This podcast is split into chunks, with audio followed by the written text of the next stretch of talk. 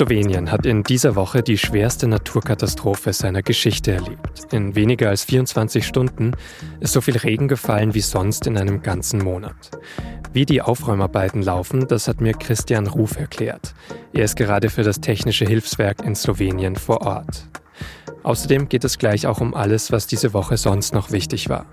Sie hören die Wochenendausgabe von Auf den Punkt, den SZ-Nachrichten-Podcast, diesmal mit Vincent Vitus Leitgeb. Genau eine Woche sind die schweren Unwetter in Slowenien jetzt her. Auf Fotos und Videos sieht man Häuser, die in braunen Wassermassen untergehen, deren Dächer abgedeckt sind. Man sieht kaputte Brücken, unterspülte Straßen und Bahngleise, weggeschwemmte Autos, Schlammmassen. Und man kann sagen, je mehr sich das Wasser zurückgezogen hat, umso mehr Schäden sind auch zum Vorschein gekommen. Bislang ist immerhin nur von unter zehn Todesopfern die Rede, aber hunderte Menschen sind obdachlos. Mehrere Gebiete sind nach wie vor schwer zugänglich. An einigen Orten besteht die Gefahr, dass es auch jetzt noch zu Erdrutschen kommt. Und um es nochmal mit Zahlen festzumachen, zwei Drittel von Slowenien sind vom Hochwasser betroffen. Der Schaden beträgt mehr als eine halbe Milliarde Euro. Und das nur in Slowenien. In der vergangenen Woche hat es nämlich auch im Süden Österreichs extreme Hochwasser mit schweren Folgen gegeben. Wenig später hat das Sturmtief Hans in Skandinavien massive Schäden angerichtet, wobei unter anderem auch ein Zug entgleist ist. Kann man sich auf solche Hochwasserereignisse überhaupt gut vorbereiten? Und viel wichtiger, wie wird den betroffenen Gebieten in so einer Situation geholfen? Darüber habe ich mit Christian Ruf gesprochen. Er ist beim Technischen Hilfswerk THW aktiv und aktuell in Slowenien verantwortlich für die Koordination an einer Einsatzstelle. Herr Ruf, wo in Slowenien erreichen wir Sie denn gerade und ja, was sehen Sie da vielleicht auch infolge des Hochwassers der vergangenen Tage? Ja, wir sind hier in Privalje, das ist äh, im Nordosten von Slowenien. Hier sieht man weite Landstriche, die sehr vom Hochwasser betroffen sind. Wir haben hier ähm, Topografie ist sehr bergig, das heißt, wir haben viele schmale Täler, durch die Flüsse laufen, die extremes Hochwasser geführt haben, wodurch gerade in diesen Tälern ähm, enorme Zerstörungen zu sehen sind. Das ist äh, in etwa vergleichbar mit dem Ahrtal, was wir in Deutschland hatten 2021. Ja, da wollte ich gerade nachfragen, weil sich natürlich so Vergleiche aufdrängen man sich aber natürlich trotzdem schwer tut, das manchmal wirklich so nebeneinander zu legen, weil ja da das Ausmaß der Zerstörung auch sehr groß war. Aber da würden Sie mitgehen mit diesem Vergleich. Ja, also wir haben hier ähm, Ortsteile, ähm, die sind, ähm, da sind nur Teile betroffen. Wir haben aber auch ganze ähm, Ortschaften, die, wo einfach die Straßenhäuser weggespült sind. Also da sieht es teilweise wirklich so aus wie im Ahrtal. Und das ist auch bei der Anreise, also das liegt ja nahe der österreichischen Grenze, wenn ich mich nicht täusche, aber schon bei der Anreise zeigt sich das trotzdem. Ja, wir konnten tatsächlich nicht durch Österreich anreisen, weil zu dem Zeitpunkt, als wir angereist sind, da die Straßen Richtung österreichische Grenze noch nicht befahrbar waren. Das heißt, ähm, wir sind halt wirklich über Ljubljana, über die Autobahn angereist. Ne? Ähm, und da konnte man die Schäden tatsächlich nur äh, erahnen dann, als man von der Autobahn dann abgefahren war. Dann. Da war es dann sichtbar. Genau. Wie viele Menschen vom THW arbeiten denn bei Ihrer Einsatzstelle und wie viele vielleicht gesamt in Slowenien? Ähm, wir sind hier an der Einsatzstelle jetzt mit dem Brückenbau, sind wir mit äh, circa 45 ähm, Helfern und Helferinnen momentan im Einsatz, wobei wir heute da die Zahl schon reduzieren. Wir haben halt noch ähm, einige Gespanne, die Material gebracht haben, die heute wieder nach Hause gehen, sodass wir da jetzt mit circa 35 Leuten ähm, hier an der Einsatzstelle verbleiben. Und ähm, zusätzlich haben wir noch ähm, etwas äh, weiter westlich sind momentan noch äh, acht Helfer im Einsatz mit einem Schreitbagger, die dort, ähm, da das nennen wir bei uns die Einsatzrettungsspinne, die dort äh, Bachläufe beräumen. Dieser Schreitbagger hat halt spezielle Fähigkeiten, um ähm, äh, an steileren Hängen arbeiten zu können ähm, und wo andere Bagger nicht hinkommen. Und dann haben wir noch äh, südwestlich von hier ähm, sind nochmal sechs äh, Helfer im Einsatz mit einem Kettenbagger, die dort ähm, eine Straße zu entlegenen Bauernhöfen wieder herrichten. Und um das nochmal besser zu verstehen, ist der Ablauf ist ja, glaube ich, so gewesen, dass erst Helferinnen und Helfer losgefahren sind nach Slowenien und sich wirklich erstmal ein Lagebild machen mussten, um dann zu sagen, ganz punktuell, das brauchen wir zum Beispiel an Material, das brauchen wir vielleicht auch nicht, um, um das einfach noch besser steuern zu können. Jetzt wird gearbeitet und, ähm, und umgesetzt. Ja, also man muss sich das so vorstellen. In so einer Einsatzlage gibt immer das betroffene Land ein äh, Hilfeersuchen an die Europäische Union. Dieses Hilfeersuchen wird dann im Rahmen des ähm, EU-Gemeinschaftsverfahrens für den Katastrophenschutz an die Mitgliedsländer gestreut. Und die Mitgliedsländer bieten entsprechend ähm, ihrer Möglichkeiten halt ähm, Kapazitäten an. Und das hat das THW auch gemacht weil wir hier aber speziell auch über Brückenbau sprachen und man da entsprechende Vorbereitungen treffen muss und das nicht überall möglich ist, hat man dann entschieden, dass man hier ein Vorausteam schon frühzeitig in den Einsatz bringt, nachdem Slowenien und das Hilfeersuch, also das, das Hilfeangebot aus Deutschland angenommen hatte. Und ähm, dann konnte man halt ähm, schon ähm, quasi die Brücken, möglichen Brückenbauplätze erkunden und die möglichen Einsatzgebiete des, der, der Bagger. Ähm, man hatte dann einen Eindruck und konnte dann in Deutschland zielgerichtet das Material entsprechend verladen und ähm, hier dann ins Einsatzgebiet bringen. Warum ist es denn nötig, äh, neue Brücken zu bauen? Das können Sie das vielleicht mal schildern, dann kriegen wir, glaube ich, auch nochmal einen Eindruck, wie das Ausmaß der Zerstörung eigentlich ist vor Ort.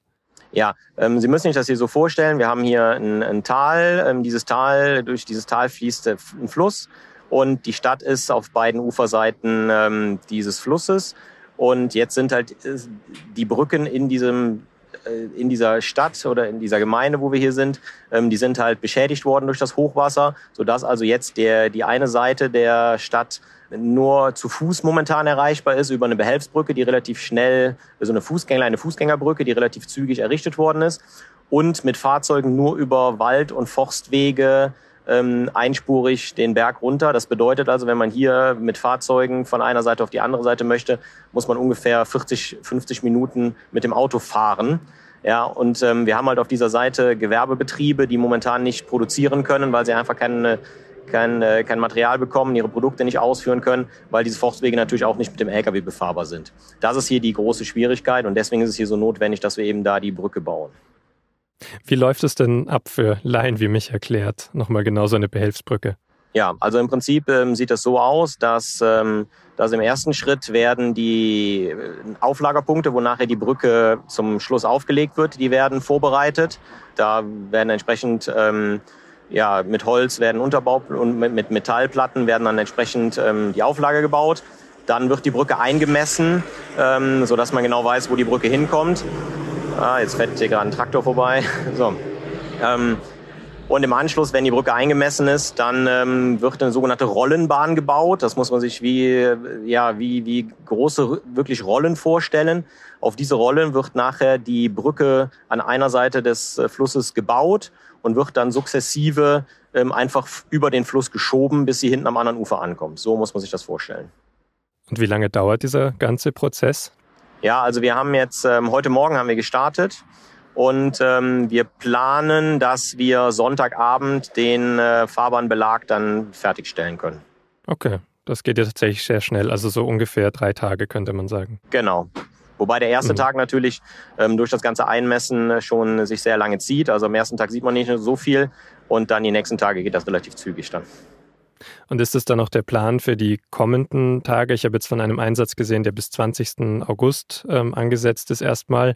Werden da noch weitere Brücken gebaut oder kommt es dann eben zu anderen Aufgaben, wie eben mit Baggern, Bachbetten freiräumen, ähm, Hindernisse aus dem Weg räumen etc.?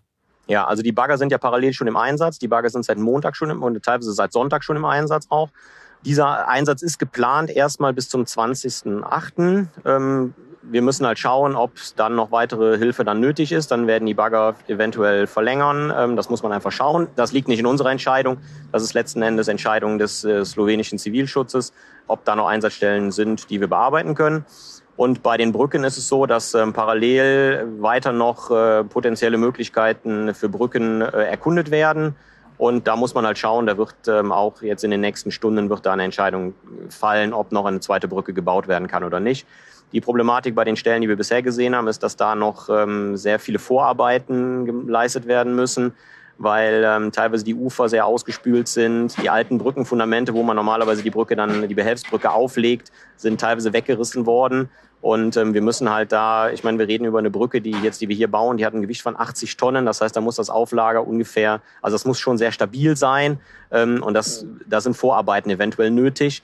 Ähm, das muss man jetzt schauen. Also das ist auch Entscheidung des slowenischen Staates, ob da noch eine Brücke gebaut wird.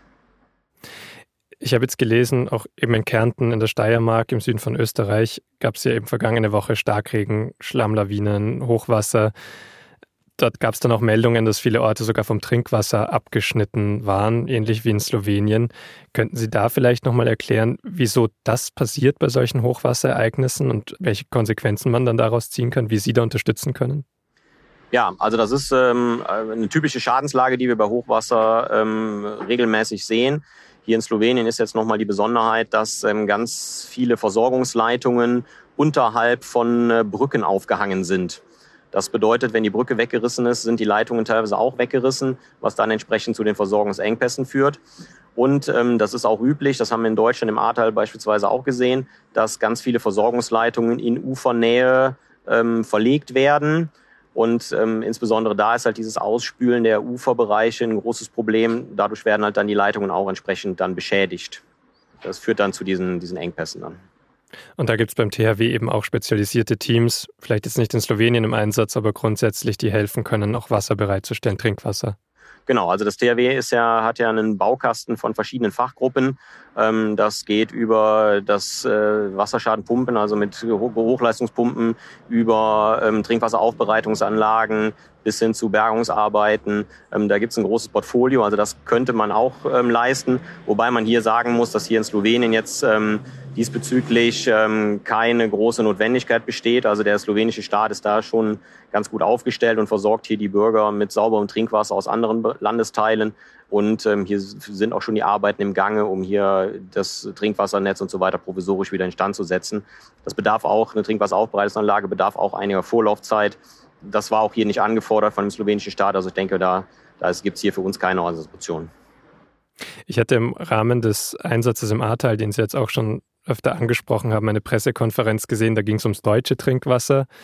Und ich fand das ganz interessant, weil da so eine Aussage war von einem äh, Kollegen von Ihnen im Prinzip, ja, die THW-Trinkwassergruppen waren eigentlich mal so geplant nur für Auslandseinsätze, weil man dachte, in Deutschland passt ja alles, da wird es gar nicht nötig sein, so im Prinzip jetzt zugespitzt gesagt. Dann ist im Ahrtal großflächig fast die komplette Versorgung ausgefallen. Was denken Sie, denn müssen wir uns da jetzt auch öfter darauf einstellen, wenn eben so extreme Wetterereignisse häufiger werden? Das ist schwer zu sagen. Ähm, also generell ist es, ähm, sieht man ja schon, dass äh, für mein Empfinden die, diese Starkregenereignisse und so weiter schon zunehmen. Und da ist immer mit zu rechnen bei so großen Ereignissen im Ahrtal, wenn Trinkwassernetze beschädigt werden, dass es da zu Problemen kommt. Ne? Ob das dann immer den Einsatz einer Trinkwasseraufbereitungsanlage nach sich zieht, das äh, muss man dann halt schauen. Aber ja, man sieht halt schon, dass die Ereignisse öfter werden. Mal sehen. Gibt es da sonst etwas, wo Sie generell mit Ihrer Erfahrung sagen würden, hier müssten wir in größerem Maße umdenken? Zum Beispiel, wenn wir daran denken, wie Brücken gebaut werden, wie Häuser gebaut werden, ähm, wenn solche Ereignisse zunehmen, um halt resilienter zu werden auch? Ähm, ich denke halt, ähm, dass man so Ereignisse wie im das sind nun schon auch, äh, ich sag mal, Jahrhundert-Hochwasser, die nicht alle täglich sind, ähm, das sind Sachen, die müssen halt andere äh, Stellen entscheiden, ob man da letzten Endes äh, Bauvorschriften ändern muss etc. Das, äh, da reicht mein Wissen leider nicht, um da irgendwas qualifiziert zu kommentieren. Aber vielleicht dann ein anderer Punkt, so Warnsysteme, ähm, darüber wurde ja auch debattiert, so im Rahmen vom Ahrtal. Ich weiß jetzt nicht, ob es aktuell im Einsatz natürlich Thema war in Slowenien. Würden Sie sich da manchmal wünschen, dass in Deutschland zum Beispiel besser vor solchen Ereignissen gewarnt werden kann oder läuft das aus Ihrer Sicht schon gut? Ähm, Warnsysteme sind immer eine sehr gute Sache. Ähm, insbesondere, wo man ja nun die Technik auch hat, ähm, sollte man sie auch nutzen in diesem Bereich. Ähm, man warnt lieber einmal zu viel als einmal zu wenig. Das hat man ja auch im Ahrtal gesehen. Also vielleicht hätte da das ein oder andere Menschenleben dann doch noch gerettet werden können. Generell, was ich mir wünschen würde, wäre, dass ähm, jeder Einzelne da ein besseres Bewusstsein ähm, entwickelt für solche Lagen. Das hilft auch teilweise in der Vorbereitung, dass man vielleicht mal was Trinkwasser zu Hause hat, solche Sachen. Das ist, glaube ich, auch was, wo man, ähm, wo man die, die, die Bevölkerung, ich sag mal, ein bisschen das Bewusstsein schärfen kann, was uns als Einsatzkräfte dann ähm, vielleicht auch ein bisschen das Leben erleichtert im Einsatz, da wir nicht immer dann ad hoc dann ähm, direkt äh, ja, von 0 auf 100 da sein müssen, sondern vielleicht ein, bisschen Vorlaufzeit haben dann. Ne? Also zum Beispiel diese Checklisten gibt es ja vom Bundesamt für Bevölkerungsschutz und Katastrophenhilfe, da mal die Vorräte aufzustocken, damit man die ersten Tage zumindest gut, gut auskommen kann. Ja, genau. Denn in den, gerade in den ersten Tagen ist halt immer eine gewisse Chaosphase in so einem Einsatz. Das ist ganz normal, bis dass man ähm, da mal alles sortiert hat, insbesondere auch eine Führungsstruktur. Dann, und danach läuft ja auch die Hilfe. Und ähm, dann ist es halt schon hilfreich, wenn man zu Hause für die ersten Tage da äh, sich selber versorgen kann. Dann zum Abschluss vielleicht noch eine ganz kurze Frage zum äh, THW selbst und Ihrer Wahrnehmung dazu, weil wir jetzt auch schon darüber gesprochen haben, dass Extremwetterereignisse zunehmen. Wie sieht es denn gerade aus bei Ihnen? Ähm, gibt es genug freiwillige Helferinnen und Helfer? Aktuell sind es ja mehr als 85.000, die ich so gesehen habe. Oder sehen Sie da, dass es auch vielleicht Probleme gibt, manchmal Engpässe, Helferinnen und Helfer zu bekommen, die vielleicht auch freizustellen von ihrer Arbeit? Also wir ähm, haben natürlich im, im Kleinen immer mal wieder die Situation, dass, ähm, dass Helfer nicht für längerfristige Einsätze verfügbar sind, einfach aus familiären, persönlichen, beruflichen Gründen. Das ist aber ganz normal. Grundsätzlich muss man sehen, im THW haben wir eine enorme Bereitschaft zu helfen. Wir haben sehr, sehr viele sehr engagierte Helfer und Helferinnen, die auch die Möglichkeit haben, länger in den Einsatz zu gehen. Ähm, wir sind da in den letzten Jahren auch ähm, eigentlich ganz gut aufgestellt, was das Personal angeht. Wir haben einige, insbesondere nach der Flut im Ahrtal, einige Helfer bundesweit dazu gewinnen können, was uns natürlich auch sehr hilft. Wir sind natürlich immer froh über weitere Freiwillige, die uns da zukünftig auch weiter unterstützen. Ne? Dann sage ich vielen Dank für diese Einblicke und äh, viel Erfolg noch bei den weiteren Arbeiten in Slowenien. Ja, sehr gerne und vielen Dank. Und Sie haben es sicher schon gehört, in der letzten Antwort von Herrn Ruf, da hat seine Aufnahme vor Ort nicht mehr ganz geklappt, da mussten wir eine andere Spur nutzen.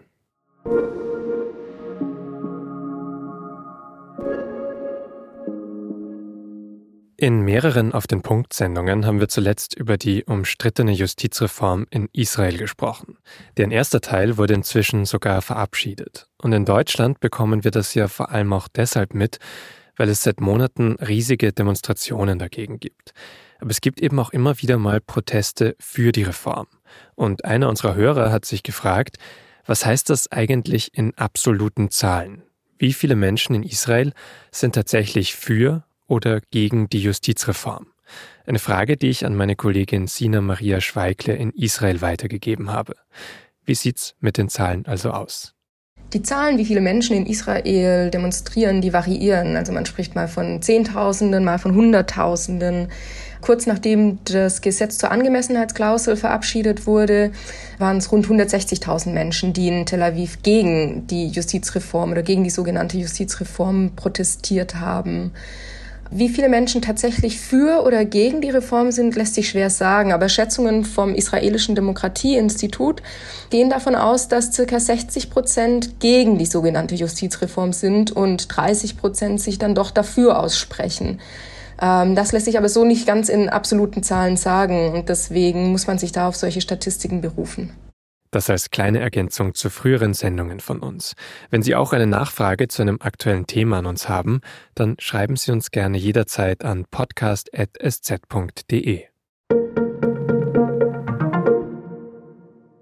Und jetzt in aller Kürze, was diese Woche sonst noch wichtig war. Und da beginnen wir mit dem sogenannten Amazonas-Gipfel in Brasilien. Dort haben sich die acht Staaten getroffen, über die sich der Amazonas-Regenwald erstreckt. Und die haben sich in einem Abkommen darauf geeinigt, enger zusammenzuarbeiten und die Flächen des Regenwaldes in Zukunft besser zu schützen. Der Regenwald sei weder eine Leere, die besetzt werden müsse, noch eine Schatzkammer, die geplündert werden könne. So hat das Brasiliens Präsident Lula während des Gipfels am Dienstag gesagt. Umweltschützer üben trotzdem Kritik an dem Abkommen, Vieles sei viel zu unkonkret. No option is taken off the table, including the use of force as a last resort. Alle Optionen seien noch offen, auch der Einsatz von Gewalt sei noch möglich. So hat es Nigerias Präsident Tinubu am Donnerstag gesagt, nach einem Treffen der westafrikanischen Staatengemeinschaft ECOWAS. Denn ECOWAS will weiterhin den Druck auf die neue Militärregierung in Niger erhöhen und nach eigenen Angaben die verfassungsmäßige Ordnung wiederherstellen. In erster Linie soll das mit friedlichen Mitteln passieren. Seit Donnerstag steht aber auch fest, ECOWAS wird jetzt eine militärische Eingreiftruppe aufstellen. In Zeiten einer immer konfliktreicher werdenden Welt nehmen natürlich ähm, auch Spionagetätigkeiten zu. Und dagegen müssen wir uns schützen. Das hat Bundesjustizminister Marco Buschmann auf einer Pressekonferenz am Donnerstag gesagt. Er bezieht sich dabei auf den Fall des Bundeswehroffiziers Thomas H. Der soll versucht haben, Russland Informationen über die Bundeswehr zu übergeben. Das war offenbar dem militärischen Abschirmdienst und dem Verfassungsschutz aufgefallen. Thomas H. sitzt jetzt in Untersuchungshaft und in Berlin wird darüber diskutiert, wie gut deutsche Behörden und Organisationen vor Bedrohungen von innen geschützt sind. Seit gut 100 Tagen gibt es jetzt schon das 49 Euro oder Deutschland-Ticket für den öffentlichen Nahverkehr im ganzen Land. Noch vor knapp zwei Wochen hat Bundesverkehrsminister Volker Wissing dazu eine sehr positive Bilanz gezogen. Ich freue mich, wenn das Deutschland-Ticket attraktiv bleibt und äh, werbe dafür, dass wir viele äh, Kundinnen und Kunden dafür gewinnen. Je mehr Bürgerinnen und Bürger zu äh, Abonnenten des Deutschlandtickets werden, umso äh, leichter ist es, es zum attraktiven Preis anzubieten. Aber genau das stellen jetzt offenbar die Bundesländer in Frage. Denn die haben nach SZ-Informationen Ende Juli einen Brandbrief an Wissing geschickt. Sie weisen auf offene Finanzfragen für die Zeit nach 2023 hin und sehen das Deutschland-Ticket ernsthaft gefährdet, zumindest in der aktuellen flächendeckenden Form. Mehr dazu, was in dem Brief steht, finden Sie auch in dem Link in den Show Notes.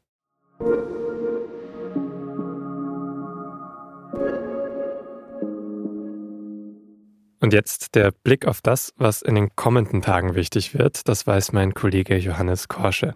Hi Johannes. Ja, hi Vincent. Da schauen wir erstmal auf Außenministerin Annalena Baerbock. Die ist am Sonntag für sieben Tage auf einer Auslandsreise. Sie besucht da Australien, Neuseeland und Fidschi. Und bei dieser Reise wird es, es liegt ja auch nahe bei der Region, in die sie da reist, um die Sicherheitslage im Indo-Pazifik gehen. Die ist deswegen so angespannt, weil dort die USA und China um Einfluss kämpfen. Experten befürchten, dass die Lage dort schnell eskalieren könnte, zum Beispiel wenn es um Taiwan geht. Okay, das ist so der Blick in die Außenpolitik. Was ist denn in Deutschland los in der kommenden Woche? Ja, da stehen zwei Gerichtsprozesse an, die sich um Corona-Impfstoffe drehen. Der erste ist gleich am Montag. Da hat eine Frau gegen den Impfstoffhersteller AstraZeneca auf Schadensersatz geklagt. Die ist nämlich nach der Impfung in ein Koma gefallen und es mussten dann auch Teile ihres Darms entfernt werden. Und jetzt am Montag wird eben eine Entscheidung des Oberlandesgerichts in Bamberg erwartet. Das muss kein Urteil sein, sondern es kann auch sein, dass das Gericht erstmal noch weitere Beweise einfordert. Und der zweite Prozess, den du genannt hast? Da verklagen sich zwei Impfstoffhersteller. CureVac will eine Entschädigung von BioNTech. Und CureVac sagt, dass BioNTech bei der Entwicklung des Corona-Impfstoffs geistige Eigentumsrechte verletzt habe. Das wird dann am Dienstag verhandelt. Ein Urteil wird da aber noch nicht erwartet. Alles klar, dann vielen Dank für die Vorschau, Johannes.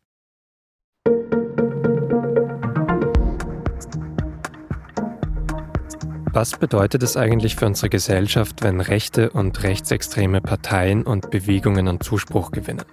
Solche, die unsere Geschichte umdeuten wollen. Das sind zugegeben sehr große Fragen, aber auch sehr wichtige. Und wenn Sie mehr darüber nachdenken wollen oder Denkanstöße dazu bekommen wollen, dann kann ich Ihnen die neue Folge unseres Podcasts in aller Ruhe empfehlen. Darin spricht SZ-Kolumnistin und Philosophin Caroline Emke mit Miriam Sadov, der Leiterin des NS-Dokumentationszentrums in München, über faschistische Revolutionen, wie Sadov das nennt. Den Podcast finden Sie überall, wo es Podcasts gibt und wie alle SZ-Formate, auch in unserer Nachrichten-App. Produziert hat diese Sendung Immanuel Pedersen. Vielen Dank Ihnen fürs Zuhören und bis zum nächsten Mal.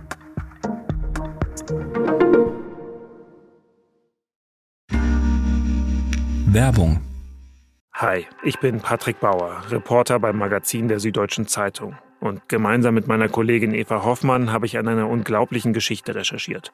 Tom und Jana denken, sie ziehen mit ihrem kleinen Kind zu einer liebevollen Gemeinschaft. Aber sie landen in einer Gruppe, in der Menschen manipuliert und psychisch und physisch fertig gemacht werden. Wie schafft es die Familie da wieder raus? Im Schattenkloster. Chronik einer Gehirnwäsche ist ein SZ Plus Podcast in Zusammenarbeit mit Audible. Jetzt auf sz.de slash Schattenkloster.